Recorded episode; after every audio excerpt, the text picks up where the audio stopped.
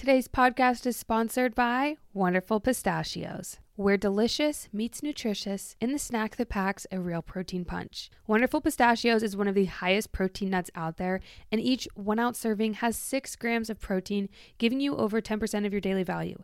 It is no secret how much I love pistachios. I love pistachios. It is part of my identity, and honestly, there are so many fantastic flavors. My personal favorite is the wonderful pistachios no salt. It has a little blue emblem on it for the bag. So delicious. I know others love the roasted and salted, even lightly salted. There's a sweet chili that's good, a salt and pepper. There are so many options, and you can have them in the shell or no shell. Cracking each pistachio open one at a time? Yes, Wonderful Pistachios is the only exception I make for playing with my food. It is fun and protein all in one bite. Go ahead and visit wonderfulpistachios.com to learn more or pick up a bag at your local store. Let's get to cracking and let's get to snacking. Welcome to the Fun and Gains Podcast. I'm your host, Brittany Lupton, and let the gains begin.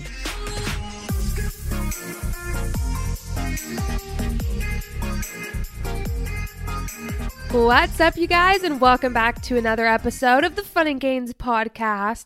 Listen, today's episode, you're in for a treat. I don't know how I got so lucky to be able to have this interview, but I am extremely stoked to share this with you. There are so many golden nuggets you need to listen to this entire podcast episode. I think it's really going to help benefit you and just, again, ring in that health is for life. Health encompasses more than just what you look like, it's what you feel like.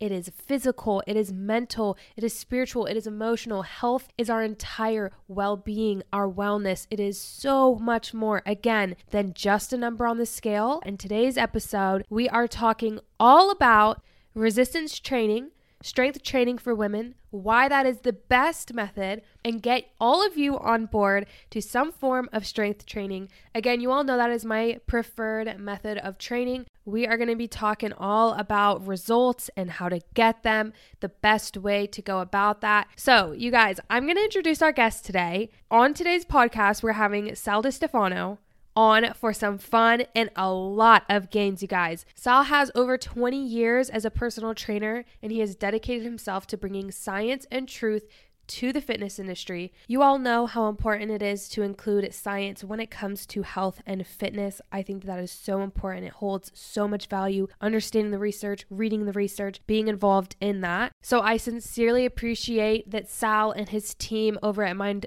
Pump are really focusing on that and helping spread awareness to the correct information instead of false information. And we talk a little bit about that on this podcast episode as well. And as many of you already know, Sal is a co founder of Mind Pump Media and co host of Mind Pump, the number one podcast online radio show when it comes to science based fitness and health information. The number one. So, this is such a treat for all of us. I am so excited and lucky to be able to share our conversation with you today. Sal has seriously dedicated his life to prioritizing health over appearance, and you'll hear today how he works to help shift that direction of the fitness industry from insecurity based fads to taking care of the body you have for life. If you listened to this podcast before, you know how adamant I am on telling you to not fall for the fads, to get in this, do it right the first time around, make this a healthy lifestyle, make those habit changes, change your behavior, and you will be healthier and happier overall. And since Sal has so much experience and knowledge in this space, I've asked you guys a lot of questions, myths that you want busted. We go in on this episode. Sal busts a ton of those myths for you just so you can get clarity, a true and firm answer. There's going to be a lot that you're going to learn from this episode. You might even need a notepad and a pen. Jot it all down, save it, listen to this podcast a couple times, soak it in, and without further ado, let's welcome Sal to the podcast.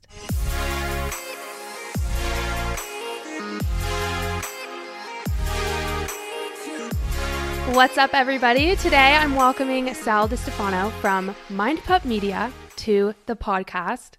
Say what's up. Thank you. Thanks for having me on. This is gonna be yeah, this is great. I appreciate it. Thank you. Yeah, no, I'm really excited because I feel like a lot of people have definitely heard of Mind Pump Media. You guys have been out for a bit. We just talked. You said seven years. So yeah, we've been doing this for seven years now, and um, I mean we're trainers. We had no media experience, and uh, the goal was to to kind of I guess, take down the myths and the bad information in the fitness industry and have fun doing it. And it seemed to work. So we turned it into this big podcast and it's been great. It's been a blessing. I love it. That's actually exactly what I'm excited to talk about on the podcast today is I even asked my followers, I was like, what are a bunch of fitness myths that we hear that we can debunk today? But before we go in, do you want to give a quick little background on yourself? Introduce yourself. Yeah, so uh, I've been a professional in the fitness uh, space now for over two decades. So I started out um, as a trainer as a kid. I was only 18 years old and walked into. I've been working out for years, but I walked into a gym, wanted to be a trainer, got hired, and very quickly um, just flourished there. I loved it. Right, loved working with people. I love fitness. Uh, became a manager of the fitness department. Then I became a general manager. Started grand opening gyms, and then eventually left. Opened my own wellness facility which included personal training, but we also had massage therapy, uh, acupuncture, hormone testing, gut testing. And I did this, uh, gosh, it's been probably at least 17, 18 years now ago that I did this a long time ago. And I wanted a place where someone could go in and through different modalities really improve uh, their health. And it was a small facility and I totally loved it. And I learned a lot because of the other modalities in my space. So I was the, the trainer, right? So I understood exercise, I understood macronutrients, proteins, fats, carbs, and calories. But I had very little understanding of of wellness in other areas. But working with these other practitioners, it was so fun because I got to learn from them and watch them and ask them questions and, and see the value that they brought to the clients that we shared. And so that whole experience really molded me into the person uh, that you hear now on my podcast uh, on Mind Pump uh, about seven years ago. Started the podcast with my partners Adam Schafer, Justin Andrews, and Doug Egge, and um, the goal was really to uh, just be able to sell the right information better than the bad guys are selling the wrong information, which is really no easy feat. You know, I mean, here I am trying to beat the message that you know a supplement company selling that says we're going to get you to lose 30 pounds in 30 days by taking our pill and I'm over here saying it's going to take you a year and you're going to have to change your behaviors and it's uh, you know it's your relationship to food and exercise. It's like how do I out compete that bad information? And so, but that was the goal. That was the goal. How can we do this? Let's make the show entertaining. Let's communicate the way that we have found to be effective with our clients. And thankfully, it resonated and it grew. And um, so that's what I do now. Now I host the Mind Pump podcast and we put together workout programs. Um, that's how we monetize, so people can follow good workouts. Um, I do talks as well and write blogs, but mainly it's the podcast, and it's it's been super cool. Yeah. So you just wrote a book too. Well, I, I guess did. when did your book come out? Yeah, so I got a. I've, I've wanted to write about uh, resistance training or strength training for a long time, and I don't mean like write a book that like explains it or yeah.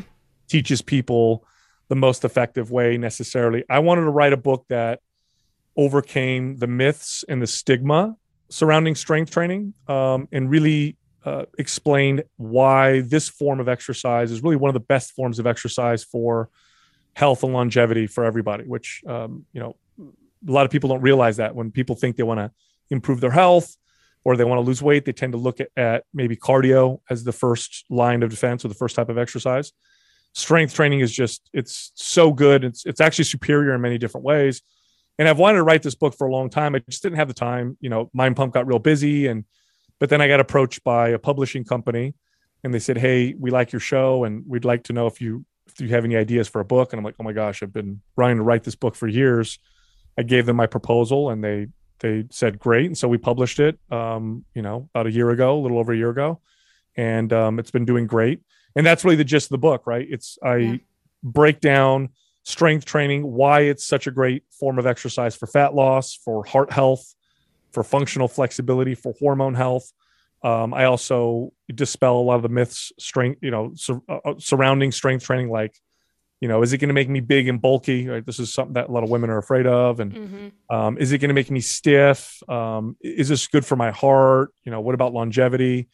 Um, and I wrote it in a way where it's really un- for the average person. So the average person can pick this up, really understand it, and implement it um, into their lives. And I also wrote it for coaches and trainers to kind of arm them with the right tools and, and methods of communication so they could do this for their clients so they could really talk to their clients about why this is such a great form of exercise yeah i loved reading your book you did a really good job honestly you probably Thank get you. enough praise that. but yeah no i love anything about resistance training and empowering women in the gym especially yeah. and realizing that that is the for sure superior method a lot of girls will start out they call them like cardio bunnies right they'll yeah. start on the treadmills and they think that they just want to lose weight that's the best way to do it or lose fat cardio is the best way and it's just not and i would love to talk about that i'd love to even talk about we can start there or we can start off with why are women in the first place scared to lift weights yeah. So if you if you go back far enough and you look at the I guess the fitness space, it, it really was male dominated for a long time. Um,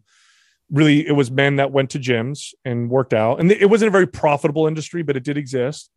And the people representing strength training were these really extreme bodies, like bodybuilders, right? Like uh, Arnold Schwarzenegger and pumping iron and action heroes. And so a lot of women just didn't identify with that. Well, it, sometime in the 80s, I'd say probably mid to late 80s, the gym industry realized like we need to attract women if we're going to become a business. They're a large consumer base. And so what they did is they started to advertise fitness in a very, I guess, dishonest way, trying to kind of goad women into coming in. And so they would say things like, come take our classes and tone your body, which, um, you know, in, in medical jargon, tone refers to the ability of a muscle to contract and relax, like from the signal from the central nervous system. But what the fitness industry did is they took that term and they gave it a different definition to mean muscles that feel hard, right? That feel firm. Because God forbid we tell women they build, right? Yeah. The truth is muscles don't tone, they build or they shrink. That's all they do. And and really when you feel firm, it's because your muscles have built a little bit. Yeah. And they changed the their their layouts. So you had women's only areas. Like the first gym that I worked in as a trainer back in 1997 had a women's only area. And I remember walking in there for the first time and just being like, this is ridiculous. It was literally the same equipment you saw in the general area, except it would have like pink upholstery. And the dumbbells were only uh, up to 10 pounds. And I thought, this is so condescending, you know, this is so ridiculous. And they'd come up with classes and say, you know, sculpt and build long, lean muscle and, you know, do with a million reps, and that's what'll do it for you when in reality it's building strength and muscle is what gets you there um, the fastest so women have been misled for just kind of a long time you also had this general misunderstanding of the most effective way to get lean right? We we've been in an obesity epidemic now for decades and the and this is true. In order to lose weight you have to take in less calories than you burn. This is a, a law of physics. And so what they did is they took a logical step forward which is they said okay, eat less, and then let's let's take all forms of exercise and let's rank them in order of calorie burn because that's what we think is the most important. And so they put cardio at the top because you know running for an hour will burn more calories than any other form of exercise in that same hour.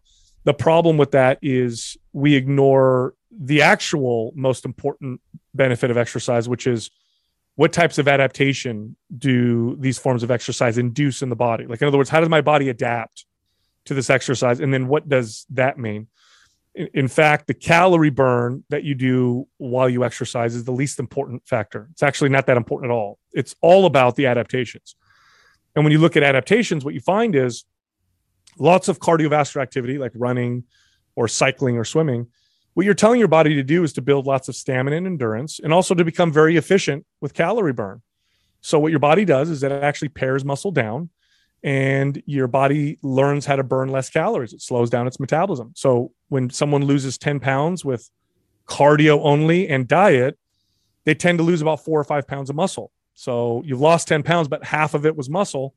And you're almost or essentially the same body fat percentage you were before. So you're just a smaller, same flabbiness, uh, but slower metabolism version of yourself.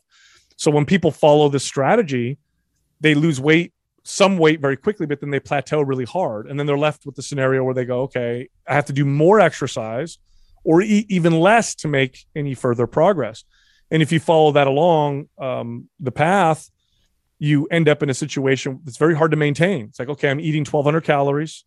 I'm doing, you know, 45 minutes of cardio five days a week. And I have to do this forever to keep the 20 pounds off that I lost. It's, it's a tough thing to do when you consider the average person and, and con- in the context of modern life. Like most people are not fitness fanatics. So on the flip side, you know, I talk about strength training because strength training is very different. Strength training or resistance training, although you don't burn a lot of calories while you do it, the adaptations that it induces revolve around building strength and building muscle, and the consequence of which is a faster metabolism. So initially, the weight loss doesn't happen as quickly. And part of the reason of that is you actually do lose fat. You actually, but you gain muscle at the same time. So you might lose four pounds of fat, but gain four pounds of muscle. So on the scale, it looks the same. And Uh, also, side note, muscle takes up about I don't know a little more than two thirds the space that body fat does. So in other words, if you lost 10 pounds of fat and gained 10 pounds of muscle, you'd be smaller because muscle is much denser, right? But nonetheless, the weight on the scale doesn't move down as quickly. But then the metabolism starts to speed up because muscle is a very metabolically active tissue. And the and also the process of building muscle tells the body it's okay to burn more calories. We don't need to be as efficient. And so you end up with a faster metabolism. And over time, you get this kind of snowball effect of fat loss. And then you end up in this situation, which is I've seen numerous times where a client will lose 30 pounds and eat more at the end of this journey. So they can actually eat more than they did in the beginning to maintain their weight loss. And that's a much more sustainable approach. Um, and there's so much more that goes to this. Like there's the hormone benefits, um, there's the functional flexibility. I mean, we can get into all these, but uh, women have been sold a lot of terrible information. There's a lot of fear around, you know, if I if I lift weights, I'm going to look like a guy or like a bodybuilder if it's okay, I'd like to kind of touch on that a little bit. Please do. Yeah. So, so first off, building lots of muscle, the kind of muscle that will make somebody, you know, insecure about how much muscle they build, yeah. is very hard to do. It's also almost impossible for most women. So, um, just to kind of break it down, there's a spectrum of muscle building genes or genetics, how much muscle I can actually build. And on one end of the spectrum, you have people with like um, you know strength and you know genetic muscle defects or issues so like muscular dystrophy or like rare but but but terrible genetic issues and then way over here you have these really rare hyper responder muscle builders but they're super rare most people are somewhere in the middle but just to illustrate how rare this is it's it's about as rare as being seven feet tall. So, like, think about like you know walking around in everyday life. How many times have you seen someone that's seven feet tall? If uh, besides ever going to an NBA game, have you ever seen anybody in real life that's seven feet tall? Yeah, not really. Yeah, m- maybe once, and you remember it. You're like, oh yeah, there was. You know, I remember once I was at the airport. There was this guy that was super super rare. Like nobody's seven foot tall, right? Yeah. That's how rare it is to have the kind of genetics where you work out and you just build lots of muscle. It's very, very rare. And it's even more rare for women than it is for men. So, what am I saying here? You could, you're a woman and you're watching this, you could lift weights and train like a bodybuilder. And what you'll accomplish is a very tight sculpted physique. You're not going to get, even if you did, by the way, have those super rare genetics, which you would be blessed to have those, it still wouldn't happen overnight. What would happen is over the course of six or seven months or a year, you'd get these cr- incredible results and this fast metabolism. And then you'd say, okay, that's it. I don't want to build any more muscle. In which case, you would just maintain, which is super easy. Maintaining yeah. is really easy. So this is you don't need to worry about this.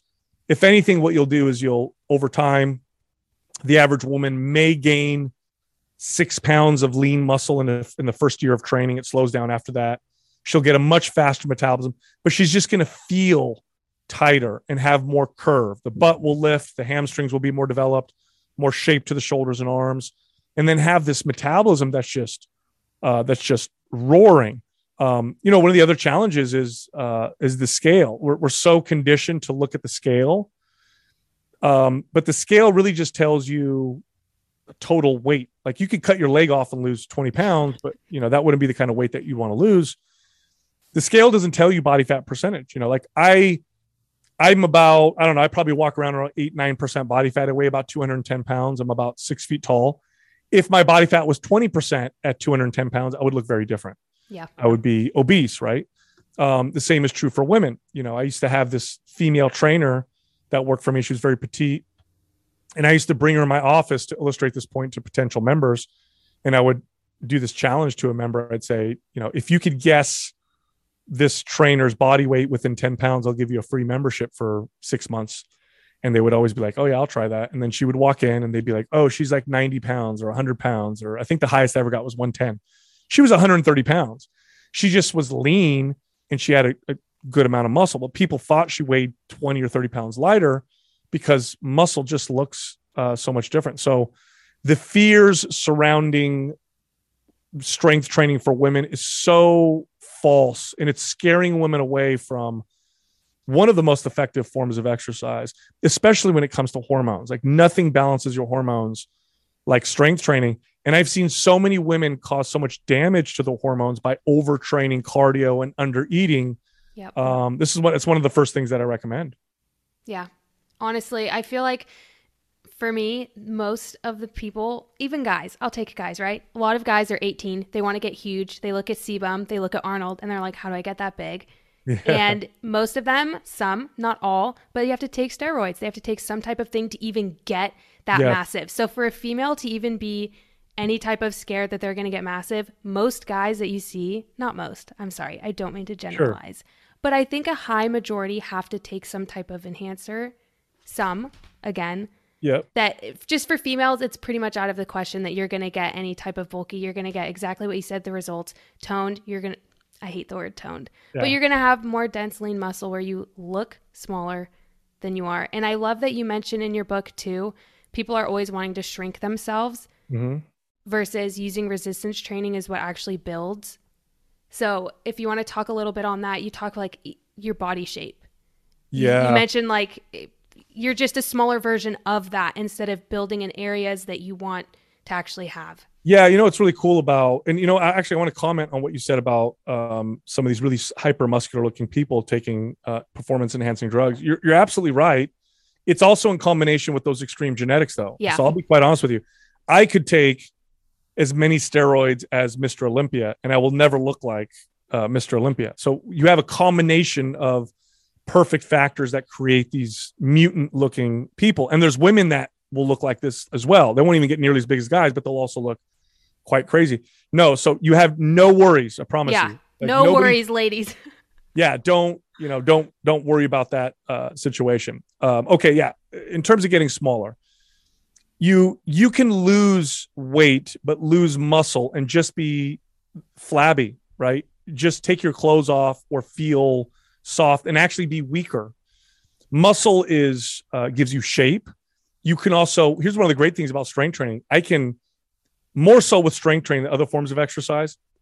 Like a sculptor, I can shape my body somewhat, right? So I can choose exercises that focus more on this area versus versus that area and bring up you know maybe you say to yourself you know i have really nice quads but my hamstrings don't seem to be very developed well i can train my quads less and build up my hamstrings more and develop the shape that I'm looking for, right? Or you look in the mirror and you say, you know, um, I like my arms, uh, but my shoulders, I think I'd like to have more more shape to my shoulders. Same thing, you could train your arms less and, and train your shoulders more. It's also, and you know, since we're talking about women, it's also an incredibly empowering feeling to be strong. And I don't, you know, as a man, I didn't, I never understood this until I'll never forget. i t- I've told this story so many times on my podcast, but I had this female client um, and I trained, I'd say most of the clients I trained were women, and that w- were women, and that's just how uh, personal training clients tend to skew. I'd say probably sixty to seventy percent of my clients were were women. Remember this one woman I trained? She was very petite, uh, high performing executive, very successful, um, but she was very small. She was like uh, maybe hundred pounds, and she hired me because she wanted her her mom had osteoporosis. She was worried about her bones getting weaker, so we were focusing on strengthening her body and strengthening her bones. And she used to travel quite a bit for work. And I'll never forget, she came back from a trip and she was like almost in tears. And she goes, I had such a great experience on the plane. I said, Well, what happened? She goes, I put my bag in the overhead uh, compartment. And I, you know, I never, it, it, it, never dawned on me because as a guy, that never really was a problem. Although nowadays you see a lot of guys struggle with that too. But as she goes, you don't understand. She goes, I'm small and I always have to ask some dude to help me out.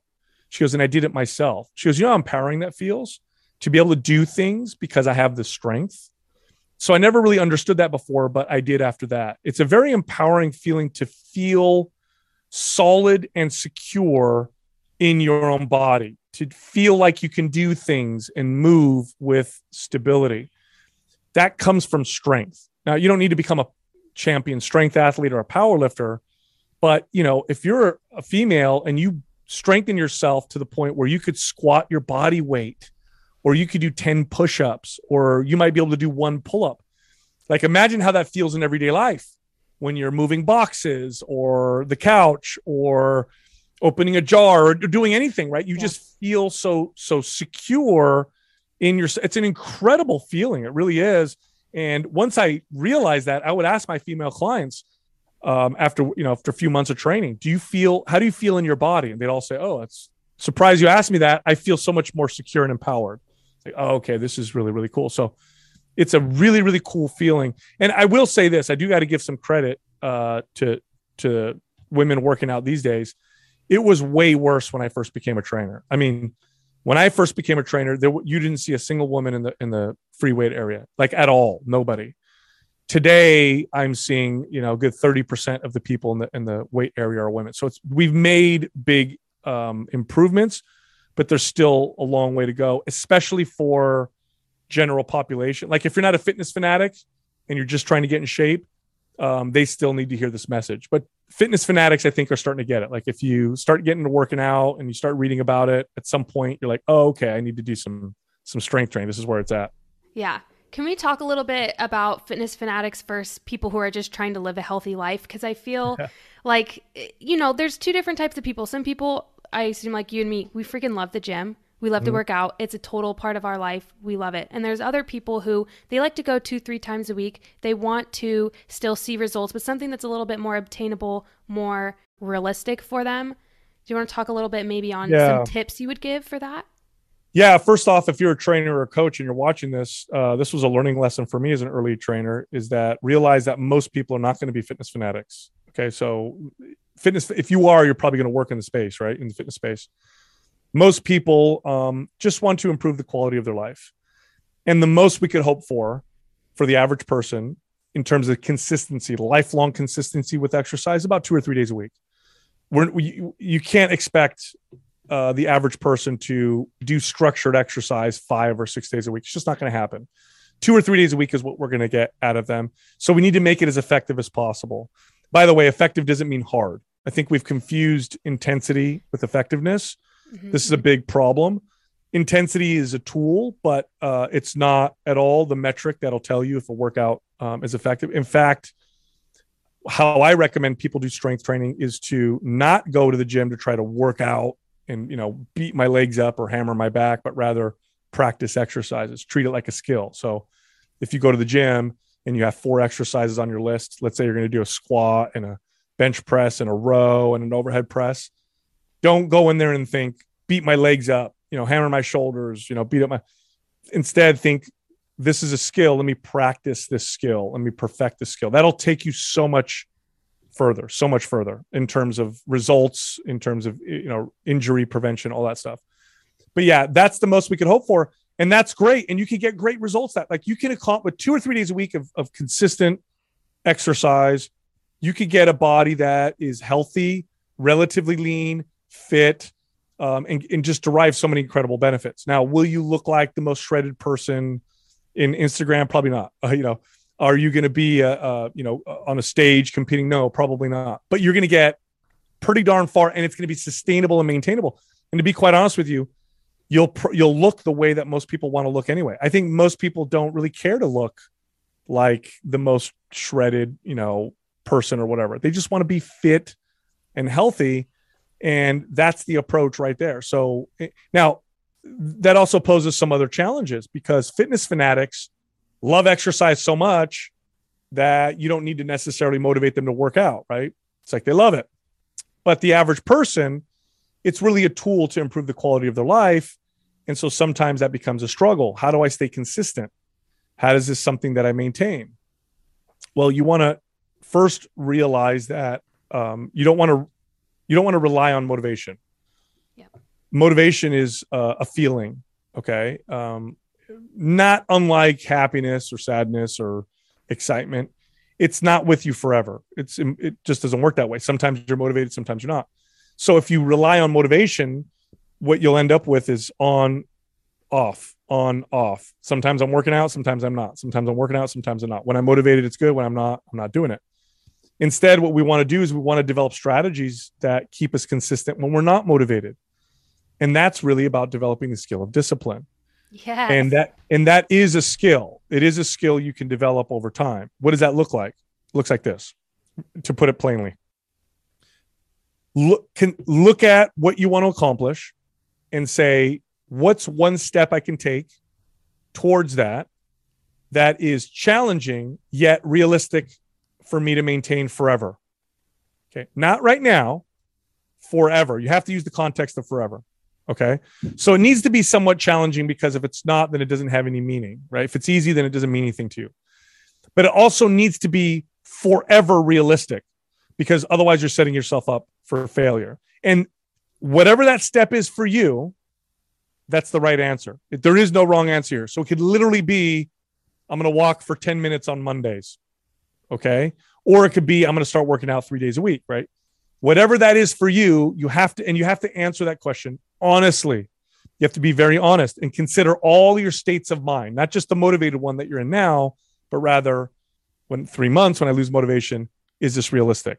In a year from now, when life gets busy, is this realistic? Okay. So start there and then just do that. And then here's what's going to happen. When that becomes a part of your habit, when that becomes a part of your of your kind of your life and you're consistent with it and you enjoy that whatever that is or you find value in it, then ask yourself that question again. What's another step I can take that's challenging yet realistic forever? And here's what tends to happen. The steps tend to get bigger. You tend to trend with this kind of faster uh, progress. And at the end of a year, you make some really big changes. Now, I know it sounds slow. And yes, it is slower than going from no working out to six days a week of exercise. But unless you're looking for um, results that come and go, unless you're trying to lose weight and gain it back, get fit and get out of shape, um, this is the only way to make permanent changes. So ask yourself this question each time, and you'll find. And I used to do this with clients. I used to do this with clients and it was so successful. Like I, I had this one client, she came to me because her doctor, who was my client, so I trained her doctor, finally convinced her to come see me. So this woman was a, a cancer survivor and she'd been struggling with energy and pain and you know kind of like just not feeling very good and her her doctor who was my client kept telling her you got to go see Sal he's a really good trainer finally she said fine I'm going to go see this guy so she shows up and she first words out of her mouth, she goes, I'm not working out by myself. So I'm never going to do what I'm not going to do any exercise on my own. I'm not changing my diet. So don't even try. And I'm only going to come in once a week. So is it worth it? I said, absolutely. It's one more day a week than you're doing now. Absolutely. It's perfect. And we can go a long way with that. And I never pushed her to do anything else. And you know what happened? We worked out for a, once a week and she started to feel stronger started to kind of enjoy the process. This took a few months, but then she came to me and she said, Hey, Sal, do you have another opening during the week? I think I'd like to come twice a week. I said, Absolutely. Let's do twice a week. And then she came twice a week. And then we did that consistently. And then what do you think happened a few months later? She came up to me and she said, Is there anything I can do on my own at home? Like maybe some exercises while I watch TV? Absolutely. Here's a few. Let me give you these three exercises. And then she did that. And then she came up to me one day and she said, You know, Sal, I think I eat too much sugar. I'd like to start cutting sugar out of my diet. Over the course of a few years, this woman legit became a fitness fanatic. But it was through this process she really started to learn to fall in love with the journey. And when you love the journey, the destinations take care of themselves, right? So this is the process of building discipline. If you use this strategy, your odds of success are far greater than the the way that we tend to approach this, which has a fail rate of I think it's 85% or higher within the first couple years. Yeah. And I feel like going back to your point, it 100% is about just making it a lifestyle. And I love your small tip of find a goal when you're unmotivated because motivation seriously comes and goes. I feel like we all feel that. And it is yep. back to discipline, back to those habits that we've formed and truly making it a lifestyle because it is forever. And I feel like too many people just want a quick fix and that's how it's pitched in the media and in society is 30 days 90 days or, get your results where it's much longer than that it's what i'm that's what i'm always talking it's what i'm always preaching yeah. on this podcast i knew having you on was going to be good because it's a second voice to solidify yeah. everything I've been saying. I love it. You know what what they're doing with that is they're trying to sell you a product and they're talking to the motive they're talking to your newly motivated self. So whenever somebody's looking for a new weight loss diet or or uh, supplement or workout, it's probably because they've been thinking about losing weight, thinking about working out for a long time, and then something set off a spark. Yep, they said, yep. "That's it. I'm getting started." So now they're in this kind of motivated state of mind. Then they search for something, and then that's who they're talking to. Oh, you want to do this? Boom, we're going to hammer you. It's the, it's the hardest workout of your life. Six days a week, you're going to get in shape, and th- it's going to be great. And oh, take this pill, and it's so awesome. I'm going to do all that, right? Um, it doesn't. It it's there's uh, you're you're going to fail eventually with that. I promise you. Yeah. So it's a longer process. If you're serious about doing this, so that it works for you forever, um, then how I'm explaining is how it works. And we have to remember this. This is very important. Um, humans are not computers. Okay. We're not robots. We're emotional, behavior based creatures. Okay. So you can't look at a list of things to do and just do it and that work. If it if that was the case, we'd ha- we wouldn't have an obesity epidemic. It would be easy. People would just be like, let me look at my calories let me cut my calories down. Oh, I need to exercise. Let me plug this in, structure my day, and then boom. It doesn't work that way. We're, we're behavior based and there's emotions behind this stuff. So you have to work with that, understand yourself, yeah. and yeah. take yourself there slowly so that you give yourself the opportunity to develop this relationship with exercise and this relationship with diet that is long lasting, that is forever. It's like do it once, do it right. You'll never have to go back. That's the that's the message I try to preach. Yes. I can't I scream it from the rooftops. Seriously, that honestly. So I had a baby. I don't know if you know. I have a two year old son, and people are like, "How did you do it? How how you know? Are you shredded again?" Honestly, I did it once. I built the habits. I created a lifestyle that's legitimately something that I can do every single day. It's something I now love, and it's been five years. Yeah, it's it's been five years. It's not something that is super quick. It takes so much time, and it's showing up on the days where you don't want to show up you have that discipline.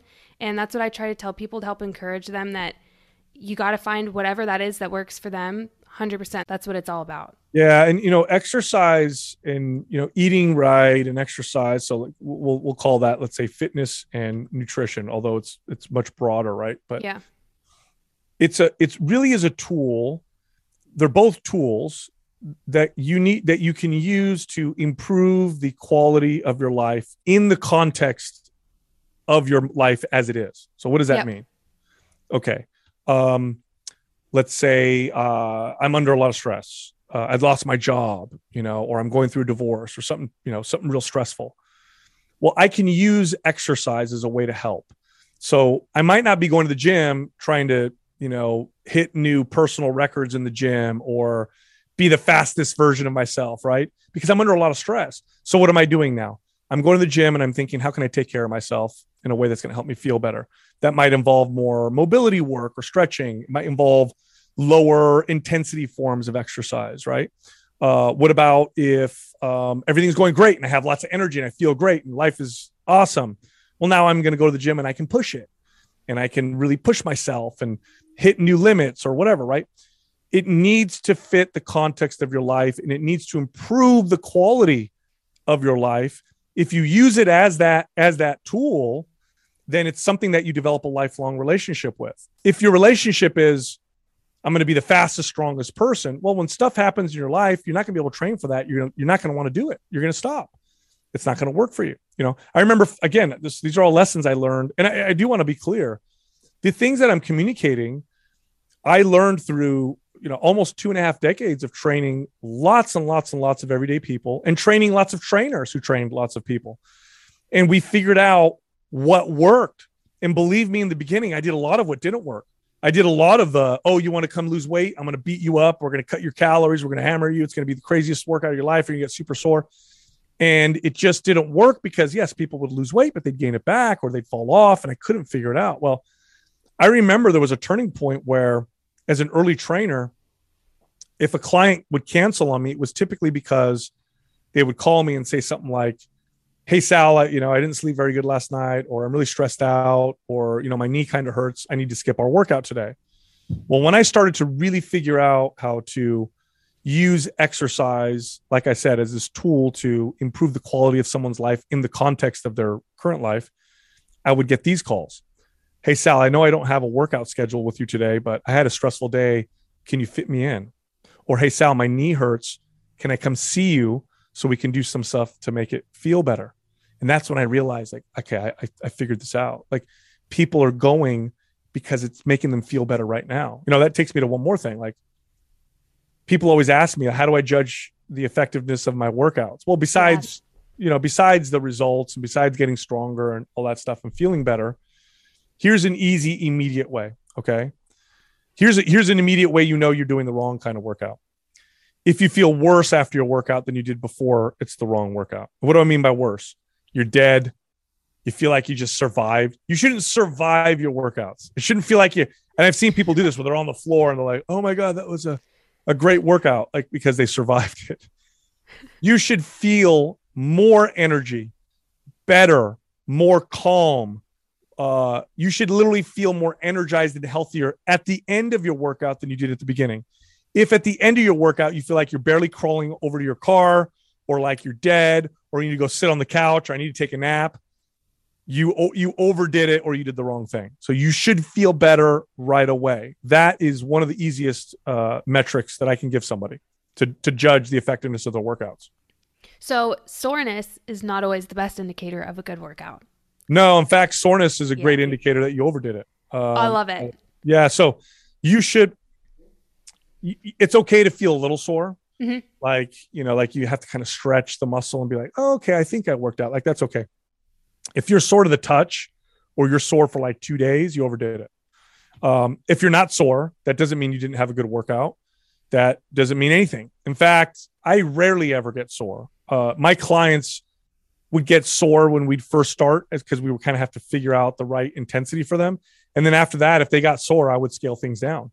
Yeah. You should not feel soreness. Soreness typically means uh, you overdid it. A little bit's okay. A little soreness is okay, or especially if you change into a new workout where you're trying to gauge, you know, the right intensity.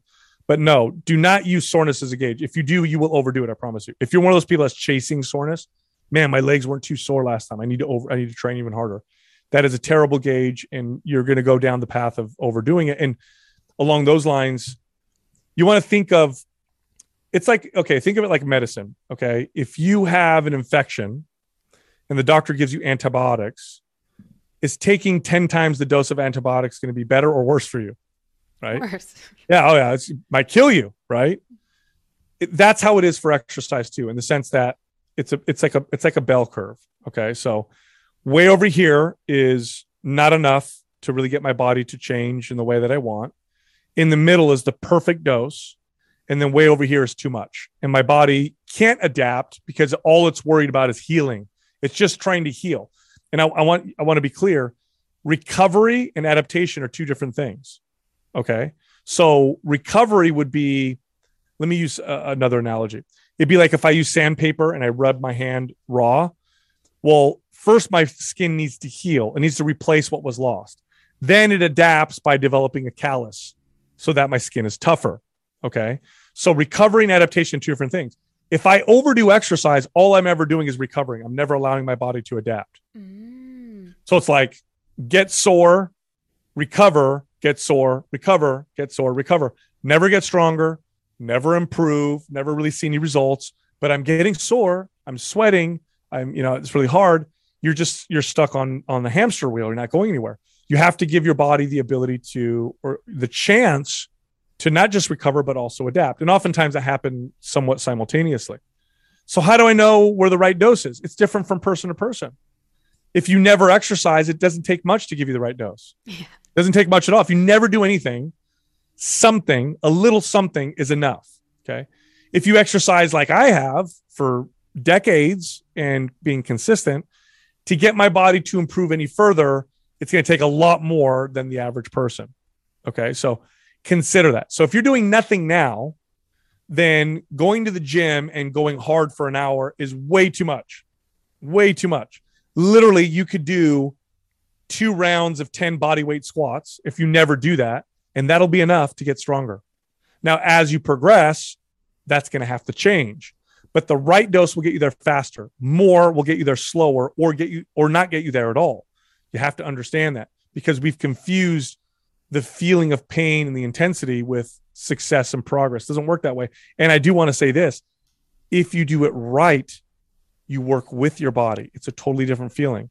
It feels like this. I've had clients come to me and say this. They say I, I can't believe i'm getting leaner and more fit. I feel like it's just happening like I don't feel like I have to like force it. Like, well, you're working with your body. It should not feel like I'm clawing at it, you know, Yeah. all the time. That's that that probably means you're doing too much if it feels that way. Today, I'm welcoming a new podcast sponsor, Schwank Grills. If you haven't heard about these yet, today is the day. Darian and I cannot wait to move to Florida and start our hosting era, and this is the perfect way to do it. These grills heat up to over 1500 degrees in less than five minutes, and it uses the exact same infrared technology as the world's best steakhouses. So things are going to cook really fast. Your steaks can be ready in as little as three minutes, and salmon as well. Big salmon girly over here. We're trying to get all of our protein gains, and this delivers on flavor because everything is juicier on a grill. They also have a drip tray at the bottom. This is probably my favorite feature of these grills. You can let all the steak juices just drip to the bottom of the drip tray, and then it's going to create these brown bits. And you can add butter, spices, oils into that drip tray also, and then pour all the juices back onto the steak. And this makes such a big difference in flavor. This this grill isn't just for steak though. You can also cook chicken wings, hamburgers, seafood, even pizza with their pizza stone accessories. So if you've been on the fence for your summer grilling, look no further and get your Schwank grill today. That's spelled S C H W A N K. Schwank Grills. You can use code Fun and Gains to get $150 off a Schwank grill.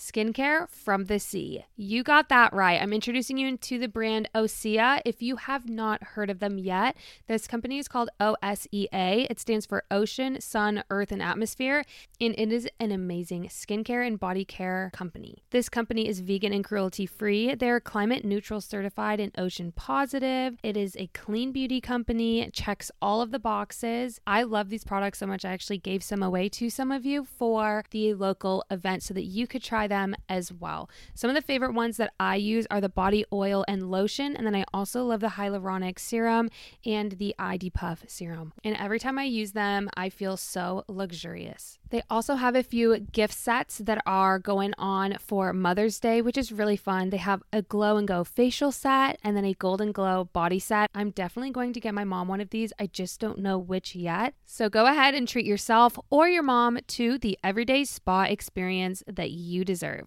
Get 10% off your first order site wide with code FUNGAINS at oseamalibu.com.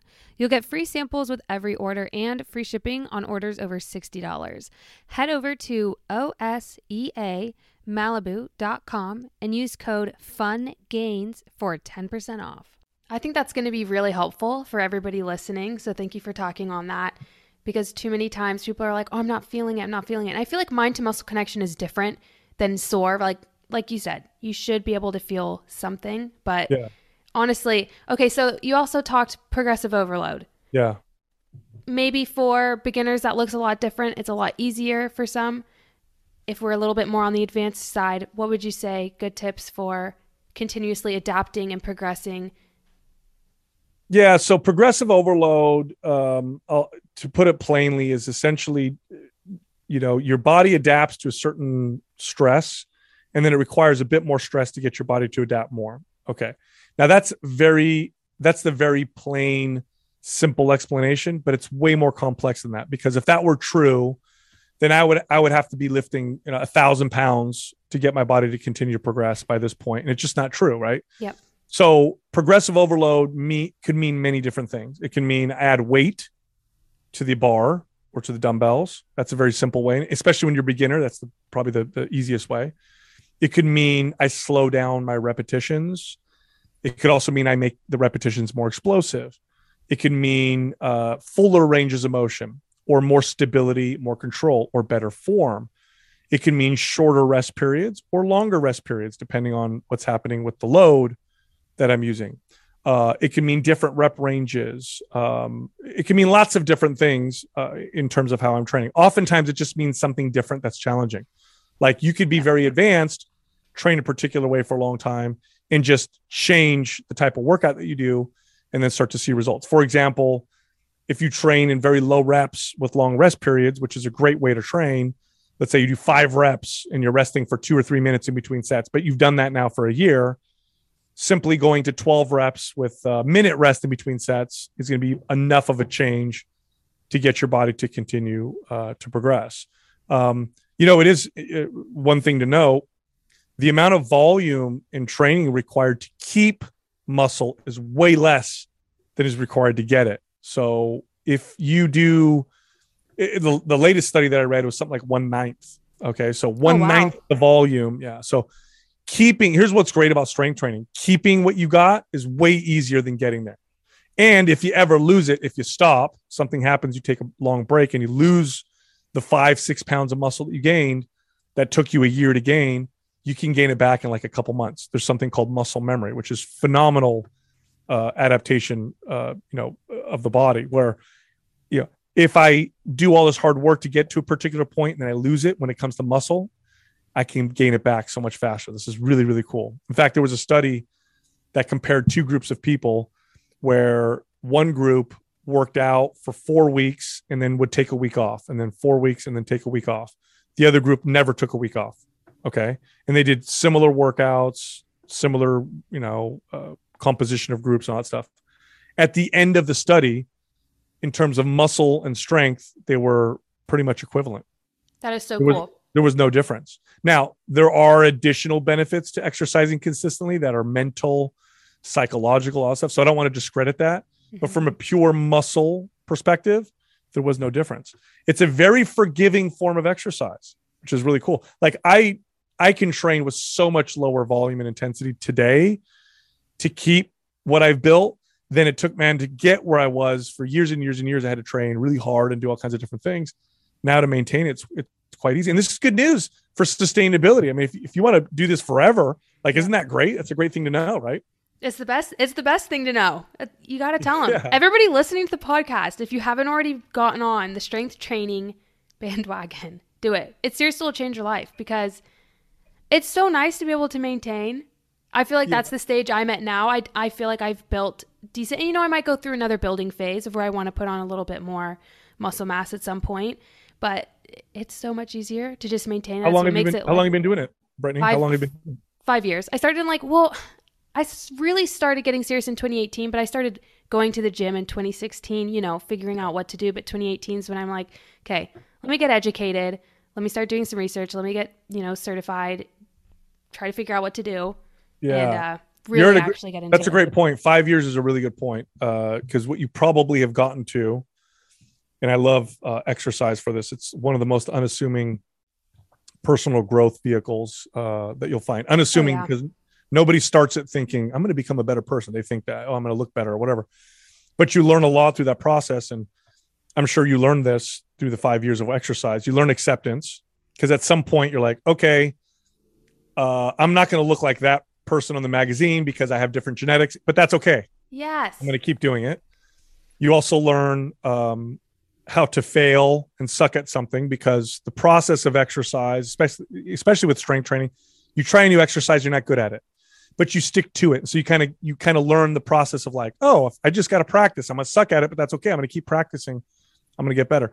You also learn a different relationship with pain, like. Uh, when you first started working out, do you remember how it would feel to work out and shake and be like, "Oh my god, it's almost unbearable." And now you still feel the same pain, you've just developed a different relationship. If anything, you probably feel more pain now because you probably work out harder. but it's a different relationship to it, right? Yeah. You also probably have learned to love the journey itself. In other words, you like the workout for the workout, right? Yeah. Which means you'll always do it. you're never you're never going to want to stop because the the results are a side effect of the fact that you love the process um, and the journey. So it's really really cool. Um, you know, on strength training, one thing I'd like to communicate that I think is such a powerful point is the hormone effects uh, that strength training can induce in the body. it's the only form of exercise that encourages a youthful hormone profile. Okay. No other form of exercise does this. Now, other forms of exercise may do this indirectly by improving your health, but strength training does this directly because when you do strength training, what you're telling your body to do primarily is to build strength and build muscle. Now, think of the hormones associated with building strength and building muscle. Well, in both men and women, it's testosterone. And I and I want to say this: testosterone is just as important in women as it is in men. You guys just have lower amounts of it. Just like estrogen is important in men as it is in women, we just have lower amounts. If a man has no estrogen, his health is terrible and he feels like crap and he's depressed. Just like if a woman has no testosterone, same thing. So, testosterone for both men and women is responsible for libido, for drive, for focus, but it's also responsible to some extent for muscle and strength. So you start to see some slight elevations in testosterone, and you see your body utilizing the testosterone better by upregulating what are called androgen receptors. These are the receptors that testosterone attaches to to do its work. You also see growth hormone levels become more youthful. Why? Because growth hormone is an important hormone in the muscle building process. You also start to see cortisol balancing out. Cortisol is a stress hormone. Now, you need cortisol to be high in the morning to give you energy, but you want it to be low at night uh, to come down at night so you can get some sleep. And when people are really stressed or have hormone imbalances, you see cortisol levels that are the reverse or all over the place or elevated all the time. Well, your body can't build muscle when cortisol is all over the place. So if you send the signal to build muscle and you feed your body appropriately, your body will organize its cortisol to allow that to happen. You also start to see more insulin sensitivity. Okay. You see a better balance of estrogen and progesterone in women. Estrogen progesterone balance is very important in women. Imbalances in that can make you feel terrible. Balances in that can make you feel really good. So what happens is because your body is getting the signal to build strength and muscle, you also have to, by the way, fuel it properly. So you can't do this without starving yourself. You have to feed yourself. If you do this properly, what your body does is it takes its hormones and it organizes them in the muscle building way, which also happens to be the youthful he- hormone profile everybody wants. Woohoo. It's the youthful hormone. So when you do this process right, you start to notice you feel, I don't know, these more youthful hormone profiles, better libido, better energy, deeper sleep, less anxiety. Uh, your your hot cold tolerance is better. So instead of feeling like you know, oh my god, it's freezing, and then oh my god, I'm hot, much more balanced and it all through this kind of direct method of telling the body to build muscle. No other form of exercise does this directly. That's so cool. Okay, you talked about fueling your body, so I want to yeah. talk a little bit about that. Is there anything else you want to touch on about cardio and maybe why that again is not the best way if people are looking to lose fat, lose weight, why it is strength training because I know for a lot of girlies when they're starting out, because yeah. I have a lot of I have a lot of young 18 year olds, even some high schoolers, where they're like they just want to go to cardio and they think that's the answer. But let's hear it. Give your spiel of why strength training again versus cardio. Yeah. I, and we've already touched on it a little bit, but yeah. So so I want to be clear. All forms of exercise, if applied yes. appropriately, will improve are, are good. They'll improve your health. Okay, but cardio is the primary source or form of exercise for for weight loss, especially if you're only going to exercise two or three days a week. What it does is it encourages your body to become more efficient with calories. So over time, you actually slow your metabolism down and you'll actually start to pare muscle down. And this makes fat loss uh, much more hard uh, to maintain. It makes it almost unsustainable. Okay. So that's, and also, by the way, with hormones, if I'm telling my body to pare muscle down, just like earlier, I said your hormones will organize in, the, in a way to build muscle if I tell my body to lose muscle, they'll also organize themselves to do that as well. So you mm. see, uh, you'll see testosterone lowering in men and women, cortisol rising, growth hormone will be changing as well. So cardio uh, as the only form of exercise, especially when it comes to weight loss, especially in combination with calorie restriction, can make things uh, very difficult. Okay, resistance training doesn't do this. Uh, actually, it moves things in the direction of more sustainability, as I explained um, earlier. Mm-hmm. Now let's talk about feeding and fueling your body. Yeah. You, if you starve your body, your body will try to adapt by reducing the amount of calories that it burns. It will slow your metabolism down. Okay. It's almost, it's impossible to do what I'm saying if you don't fuel your body appropriately. You have to feed your body to do this. So, like if I got a client who wanted to lose, let's say I got a client want to lose 40 pounds, and they came to me and you know, I went through their goal assessment and they said, All right, Sal, I want to lose 40 pounds. Here's what I would tell them. This is what I used to tell my clients. Okay, you want to lose 40 pounds. Here's what we're going to do. For the first three to four months, I want you to lose zero pounds. Here's what I'm going to do I'm going to make sure you have good high protein intake. I want to keep your calories where they're at and maybe bump them a little bit because my goal is going to be to make you strong. I'm going to try and get you to get stronger in the gym and speed up your metabolism. Now, this doesn't mean nothing's happening because you didn't lose any weight. What's probably going to happen is we're going to see a little transfer or trade of muscle to fat. So you'll lose some fat, gain some muscle. You're probably going to feel smaller. People are actually going to probably comment that you've lost a little bit of weight, but the scale's not going to move much. Once we build a solid metabolism and we see things moving in the right direction, and I've got your calories to come up and we're strong in the gym, then we'll start to cut calories and then aggressively go after fat loss, but not until we've built that base. But if we do it right, you should be able to eat as much or more at the end of this process than you did uh, in the beginning. So you have to feed yourself. This is a very important message, especially to women. Women are yeah. afraid to feed themselves because they're always trying to be small. Um, you can do remarkable things if you approach nutrition and exercise this way. Like I've gotten women to, I had, you know, uh, just recently, I just got a message from uh, one of our listeners who listened to our advice 130 pound female, lean. She's built some strength, built some muscle. She's lifting weights three days a week, and that's it. On the other days, she just walks. She just makes sure to walk after breakfast, lunch, and dinner to keep herself active. That's it. She's eating 2,800 calories a day, and she's I if I if I recall, I think she was 17% body fat. So for a woman, 17% body fat is sculpted. Like you've got lines and some definition, and you look really. Most women are happy in the low 20s. She's 17% body fat. 2,800 calories. That's more than the average man will eat. Like, what a great place to be. Talk about flexibility. She goes on vacation, she, or she goes enjoys, enjoys herself with her friends or whatever. She doesn't worry about gaining all this excess weight because her body's burning it off naturally. But she couldn't have done it had she not fed her body and fueled the new metabolism that she's now built. It doesn't happen unless you do that. So, what does this look like? Here's what it looks like prioritize protein, Protein uh, is essential for building muscle. You want to aim for about 0.6 to one gram of protein per pound of body weight, unless you're obese, in which case I would use lean body mass. But for the average person, if you're 110 pounds, you want to eat about 75 to 110 grams of protein a day. Prioritize that, meaning eat that first in your meals. Yep. Number one. Number two, don't eat less calories than you were before keep your calories the same or slightly increase them by about 100 calories. Okay. Wait, see how your strength responds, see how you feel. When everything stabilizes, bump them another 100. Go through this process until you get to the point where you say, Man, I'm eating a lot of food. In which case, and you feel strong, right? You see lots mm-hmm. of strength gains. In which case, now you're at a high position where you could cut your calories and then see fat literally melt off your body. Yes. I I am screaming in my head at everything you're saying because this is what I tell my girls all the time. So to have it echoed, it mean it means volumes. A lot of girls will start with eating too little calories. Oh, yeah. They'll already start off at 1200 and they're like I'm not losing any more weight. That's because you're barely eating anything.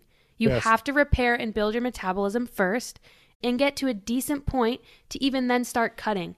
So I yes. I just yeah. I'm screaming. I'm yeah, because what you don't want to do is you don't want to be in this position where you're eating so little, and then you've plateaued. Yeah. And you're like, I have another 10 pounds of body fat I want to lose. But where can't. do you go? Like, yeah. where do I go from there? Do I eat less? You know, at some point you start to affect your hormones negatively. You start to lose your hair. I've seen this in women many times, like hair loss, libido gone, yep, digestive yep. issues pop up, bloat, constipation because now they're they're starting to develop, you know, immunity issues as a result, low energy, uh, relying on caffeine all day long, uh, you know, doing so much workouts and, and then you're like, where do I go from here? Do I go down to 800 calories? And then if I have the the crazy motivation to do that, can I do that forever? There's no way it's gonna. You're, and what happens when you go off? What happens when you go off on a weekend with your friends and you enjoy yourself a little bit? I gained eight pounds. Oh my gosh, what am I doing? Right. You got to set yourself up for success. You have to build that foundation. It's not as hard as you think. It does take some patience, but if you do it, it's like building a house. Like, Yeah. if you've ever watched a house, if you've ever seen a house get built, at first it looks like nothing's happening because they're building the foundation. So you show up and you sh- you go up a month later, and then you go up, you know, a few weeks later, and you're like, what are they doing? You're like, oh, I see a few, few things in the ground, and it looks like they laid some concrete, and but then when the foundation is built, they start putting up the structure, and then things start to happen faster and faster. Imagine if they didn't build the foundation. Imagine if they just put up a bunch of two by fours, it would fall over. You'd be like, oh wow, look, the house is getting built, and then a month later, like, oh, it fell over. What happened? Right? It's the same thing. So you got to set yourself up for success. Strength training is a very, very important part of that of that formula. Oh, and here's again, here's more awesome things about strength training. You don't have to do it a lot because the value of strength training is not the calorie burn, but rather the adaptation. All you're doing is sending the signal. Two or three days a week is plenty. That's plenty for. In fact, two days a week is enough for most people because there's a lot you could do with that. There's a lot of, of, of changes to your workouts and programming you could do. Three days a week, I could take someone to a pretty damn advanced level with just three full body workouts a week. More than that, you're getting to pretty extreme levels. So the average person with a decent approach, especially the right approach, right? Two days a week, they could get really, really far. You can't say that really about other forms of exercise where you're relying on the calorie burn Yeah. uh, that, you know, where you means you have to do it all the time. Yeah. What are your thoughts on some people are into cheat meals? Yeah. I, I'm um, somebody who I'm not into cheat meals because I, I just what are you I cheating guess, on? I guess what I'm I, yeah, what are you cheating on? And my other thought is why why does it have to be labeled as that when It- you know what it does? You know what it does, Brit? It encourages um, a a bad relationship with food. yeah. Cheating implies you're off something. What were you on to begin with? Uh, Some kind of a strict regimen of whatever. Like, okay, let's let's let's break down food for a second. Yeah. remember what I said earlier. Humans are emotional, behavior based creatures. We're not computers. Okay. So remember that. Food, although it is, this is part of food calories, proteins, fats, carbs, vitamins, minerals, nutrients. That's true. But is that all food is? Are you kidding me? Go to Mexico, go see what they eat. Go to China, go see what they eat. Go to Italy, where my family's from go see what they eat. Go to the grocery store and look up breakfast foods, lunch foods, dinner foods. What kind of foods that you do you eat at the movies or what kind of foods you eat at birthday parties? Do we eat because we're sad? Do we eat because we're happy? Do we use food to connect with people around us? Do we derive other values from food that have nothing to do with calories or macronutrients or vitamins or minerals? Yes, absolutely. This is why it's so hard to this is why people struggle with nutrition because we break it down to this inaccurate simplistic it's calories proteins fat cut your carbs or just eat meat or just eat that or do that it doesn't work that way the only sustainable long-term approach is to have a balanced approach to nutrition cheat meals is or having the concept of a cheat meal is not is doesn't jive with that right that literally looks like here's my strict diet or here's what I eat, and then I go off of it. No, all of it Yeah. is your diet.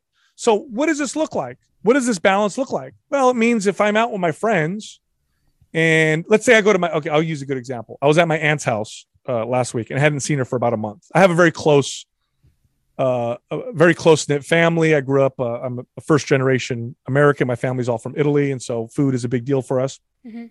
I went to my aunt's house, and my aunt is an incredible cook, and she makes this uh, this uh, ravioli dish that and it's all homemade. Like she literally makes the pasta, and she's got the the thing that she cuts them up, and it's like it's incredible, right? And I never have it because it's I never have. Where, where are you going to have homemade ravioli? Never. Yep. So I went to her house, hadn't seen her for a month, and she made homemade these homemade ravioli, right? In that moment, you know what was important for me? You know what was important for my health? Enjoying this meal with my aunt and my Mhm. family. Uh, Because health is much more than just my physical body. It's also my relationships and my connect, all that stuff, right? Now, does this also mean that at home on a day-to-day basis when I'm going to eat that I go and make, you know, go and buy ravioli all the time? No, for the most part, I probably don't because what might what I'm going to value is okay, food's that's going to nourish my body, make me feel good physically. But every once in a while, I'm going to enjoy it for its other values. That, that's what balance looks like. Here's what here's what else what else it looks like. It means if if somebody offers me a cookie or a slice of pizza, I may say, no thanks, I don't want it. Now that doesn't mean I don't know that I won't enjoy the flavor, right? I know I'll enjoy the flavor, just like I can. I'll I'll, guess that doing heroin might feel good, considering how many people are addicted to it. But why don't I want to do heroin? Uh, I know it'll probably feel good. I've never done it before, but I, am sure it does. But I I'm cool. I I, I don't want to do it, right? So when someone offers me a cookie, in that moment, for the most part, what I'm going to value is my physical health. So I'll say, no, no, thanks. I don't want it. Well, don't you? It'll taste good. Well, I know it'll taste good, but I actually don't want it. Imagine if you wanted to eat in a way that nourished your health in its entirety. You have balance. What it doesn't look like is this I eat on the diet, and then I, instead of have one cookie, I eat a whole box because I yeah. cheat, or I eat a whole pizza, right? Because I'm rebelling against myself. That's not balance the balance comes from understanding all of the values that food provides us, understanding the complete sphere of health, which includes my relationships, my emotional state, my spiritual health, as well as my physical health, and then making judgments accordingly. And most of the time, I'm going to eat foods that may be traditionally healthy, but there's going to be times when I'm not because I'm feeding other parts of myself and I'm enjoying the whole time. That's the thing. I'm enjoying it the whole time. And believe me, and here's where people get confused they think well what do you mean you enjoy, what do you enjoy broccoli like you enjoy like the reason why people have struggled with that is because we've grown up grown up luckily we've grown up in a society where food is so plentiful and so so plentiful and so um, inexpensive and accessible that we've really only learned to value food for its palatability it's like how it tastes. That's what we value food for. Like go out with your friends. Like, what do you want to eat for for lunch? And everybody's like, oh, Mexican. I don't feel like that. What about Chinese? Oh, maybe not. What about pizza? And you're all basing it off of its palatability. That's what we were raised to value. We don't understand all of the other values. Well, if you if you start to understand it and start to pay attention and become aware, what you'll end up finding is you'll start to value foods for other other things and then you'll start to crave them for those values. For example, when I travel, it's really hard for me to eat a lot of well cooked vegetables. It's just you go to restaurants and typically they don't they don't have them, right? When I come home, that's what I want to eat. I want to eat a lot of I want to eat a nice bowl of well cooked vegetables and I actually enjoy it. Now, is it taste does it have the same value as pizza? No, it's got a different value, but that doesn't mean I value it any less, right? Yeah. So you can do this through this practice and this process of developing a good relationship nutrition. And at the end of it is balance because healthy nutrition should not be stressful. There's a lot of people in our space in fitness that eat, you know, quote unquote perfect, uh, but they have a very unhealthy relationship to food. It's counting macros and calories, and it has to fit. And it's if it's not, I'm stressed out. And oh my god, I'm going vacation. What am I going to eat? And I got to bring my food with me. That's also unhealthy. That's also not a, a, a healthy, long-term, sustainable uh, relationship nutrition. Food should feel relaxed. It should feel balanced and whatever you're eating, it should be your choice, not like you're being forced. You should feel like this is what I want because it's what I value.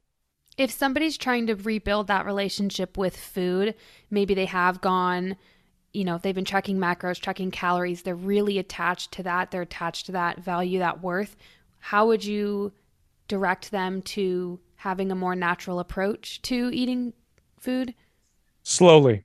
So it starts slowly you have to start very very slow with the uh, the, the breaking the chain or breaking the link of um, of that process. So let's say you track every single day. I would go one day where I don't track. Okay. And I would try to relax around it and become aware of your feelings. How do I feel um, now before I eat? How do I feel while I eat? How do I feel after? Do I feel anxious? Do I feel stressed? Uh, do I feel happy, sad? Um, what are the foods that are going to fuel me?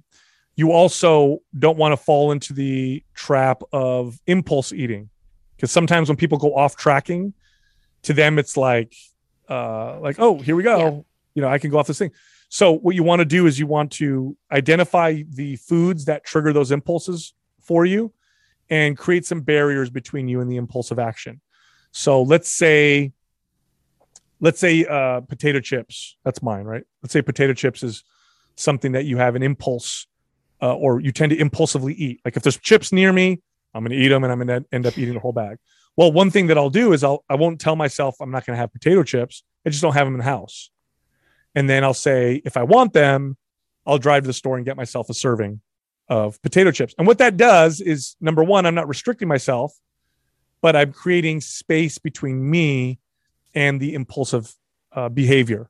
So it's giving me time to become aware because a lot of the the negative behaviors we tend to have around food are at a lower state of awareness. They're at a lower state of awareness. Like think of the last time we've all done this. Think of the last time you just uh, overate something, like you binged on something, right? I use the word binge lightly because I know that there's a medical uh, definition for it, but I'm talking about in the, you know, how we commonly use it. Think of the last time you did that. You ate so many Oreo cookies or whatever, and afterwards you're like, oh, my stomach hurts. Why did I do that? But your stomach actually started hurting about 10 cookies ago. yeah. Right. So that's a lower sense, it's a lower state of awareness, right? So what we want to do is bring awareness by creating barriers between you and the action. Another thing you can do is not eat while distracted. So no phone, no TV. Uh, you know, it's just you and your food. Studies have actually shown people will eat about 10%, 15% less calories uh, doing that. Another thing you can do is not drink any fluids while you eat, forcing you to chew your food, right? Mm-hmm. That also reduces a lower uh, caloric intake. But it's a slow process because people who are super addicted to or tied to macro counting, you got to go one day at a time because it can be very stress inducing. I mean, I've done this with people. It's like, I don't know what to do. You know what they'll do? They'll, they'll be like, okay, today I'm not counting macros and they'll eat the exact same meal that they always eat. And they just know in the back of their head. Yeah. Yes. So I'll give them instructions. Okay. Today, no counting macros. We're going to eat intuitively and you're not allowed to eat what you eat normally. So you got to pick other stuff. Yeah. Uh, and try to not count the calories and macros in your head as you're doing it type of deal. Yeah. So it is a slow process, but it is a skill and it is a it's a relationship. Okay. So it's like it's like building any other relationship. It takes time. Give yourself a little bit of time to do this. And what you may need to do is you'll go one day, two days, three days. Oh no, I I, I went on a it looked like a cheat day or whatever. Okay, let's go back to tracking and let's go back to just one day and then two days and three. Oh, now I made it four days and five days and it's this process and you build upon it. And you mentioned intuitive eating. Do you want to give any tips or what's your take on intuitive eating? Intuitive eating, first off, I know people laugh at that because they think, what do you mean intuitive eating? Like yeah. intuitively, I just want to lay on the couch and eat, you know, donuts all day long. It has to come from a place of um, awareness and knowledge. So I can't intuitively eat unless I ha- unless I really understand, you know, the full concept and understanding of food and its values and how I feel and how I react to food and all that stuff, right? So um, you have to start from there. So number one, you should know proteins, fats, carbs, and calories. That's kind of level one. Number two, how you tend to eat when you're under different states or emotions, stressed, bored. I'm a boredom eater. Right? I'm a big boredom. If I'm bored, I want to eat. Right? Yeah. Boredom or distract. Do I distract myself? Am I sad or happy? You know, start to become aware of that stuff. Also, become aware of how foods affect you. Start to connect the dots. So, I love eating this, but it gives me heartburn, or this makes my skin break out a little bit, or it gives me some digestive issues, or I sleep worse at night when I eat this way.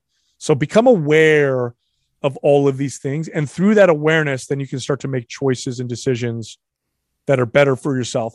Then it becomes more intuitive at first it becomes uh, consciously aware and then later on it becomes unconsciously aware right so so real quick there's four stages of learning and this is the process of intuitive eating the first stage is unconscious incompetence okay so what that means is you don't know what you don't know so think of the first time you did a personal training certification you went in there thinking you knew some stuff like i know exercise and then you went in and you, you open the book and you're like oh I don't know any of this stuff. So now you're you went from unconscious incompetence to conscious incompetence. Okay, I don't know a lot of stuff. I'm aware that I don't know a lot of stuff. But then you learn it and then you move to conscious competence. I have to consciously think about the stuff that I've learned and put it into play. But then if you do that long enough and you practice that long enough, then you move to unconscious competence. It's natural. So like think of a child, right? You have a you said you have a 2-year-old. So I have a uh, I have a 17 month old, so they're close in age. when you watch them first start to walk, they have to consciously think about every step. You watch them and they're like balancing and how am I doing this? They're consciously competent. But then eventually they practice enough to where they get up and walk, just like we do. Like, I don't think, do you think about every step? I never, I don't think about every step. I just walk, right? Yeah. Unconscious competence. So that's what intuitive eating is it's unconscious competence. It's, I feed myself in ways that, that really fuel my health, but in the, in the entire in, entirety of the sphere of health, just like I said before. And it, it's, it's balanced uh, as a result. Yeah. Cause it includes physical, emotional, spiritual, you know, All social, all of it. It's more Yes. than just how you look and exactly what's in the food. You even said it's more than just your carbs, fats, proteins. There's social events and everything that's all part of health, healthy living in our lives. And I feel bad anytime somebody misses out on events or feels guilty about that. All the time, Yeah. people will say, Oh, I had too much birthday cake or whatever it is. I had a night out. They're always saying, and this is another myth we can bust. If they have one night out, is that going to ruin everybody's results? No, and don't so and don't treat and don't treat your exercise like a punishment because what do Yeah. people tend to do after that? Oh, I ate that burrito yesterday. I'm going to go beat myself up Yeah. in the gym. Got to burn it off. If you want to stop exercise, if you want to get to a point where you hate exercise, treat it like a punishment. Nobody likes punishing themselves. Exercise is self-care. Do not develop a relationship with exercise where it's a punishment because eventually you'll stop. Eventually you'll stop. You know why you'll stop? Because you just want to enjoy your life. You ever heard that? Yep. Hey, why did you stop working out? Oh, I just want to enjoy my life. Huh? Doesn't make sense. Exercise improves your health and improves your life. But to them, it didn't because it was a punishment, Exactly. right? But no, that one day isn't going to hurt you. And of course, be kind and empathetic to yourself. You know, I like to tell people this take care of yourself the way that you would take care of someone you cared about. You know, like your kid, like you have Yeah. a child. How would you feed your child if your kid walks up to you and says, I want to have a cookie every single day? Most days you'll say no. Some days you'll say yes. Mhm. It's okay to have a cookie every once in a while. Every day, probably not. Not good for you. But every once in a while, it's okay. We got to treat ourselves that way as well. So if you do that, I think you'll be okay because you'll be more empathetic. Ah, that was a tough day. I was stressed out. I overdid it. You know, I overate or whatever. Okay, today's a new day. I'm gonna take care of myself instead of you know I'm gonna I'm gonna punish myself. Yeah. Awesome. I love that. Well, I always end every podcast with what is one thing you would tell your younger self? Hmm. What would you tell young young Sal? You know, th- this is tough because I don't know if young Sal would have listened. Uh, but that's just being- Regardless. just being quite honest with you. Um, I would say exactly what I just said right now. Take care of yourself like somebody you, you take care of you the way you would take care of someone that you really cared about. I think that that's that piece of advice right there. If you're if you're if you really do it well, anytime you make a decision and you say, okay, what would I tell my loved one to do here? What would I tell my child in this in this situation? What would I tell my friend in this situation? you're you're better at giving advice to other people than you are to yourself and you're more likely to make the right decision. So that piece of advice right there I would tell myself. Would i have listened? That's a whole nother story. Well, I love even in your book you mention that like self love takes you further than self hate. So just oh self-hate is um it's very motivating in the short term but nobody wants to. I, I remember when that first really came to me. I was it was years ago i was at an event um uh, with my ex-wife and she worked for a tech company. So it was like a i think it was a christmas dinner. And we were sitting at a table with her employees. And so these are all tech people right? So not, not this is not the fitness industry dinner or whatever. And so people are introducing themselves and oh you know hey sal so what do you do? And i'm like oh i'm a personal trainer. And immediately when you say that in a non-fitness setting especially when there's food involved people immediately feel judged or pay attention to what you're eating or whatever so and i got it. I, I was used to it. So it's like oh oh you know i'm a trainer. It was like oh don't pay attention to the bread i'm eating or oh this is only my first glass of wine or they make jokes right?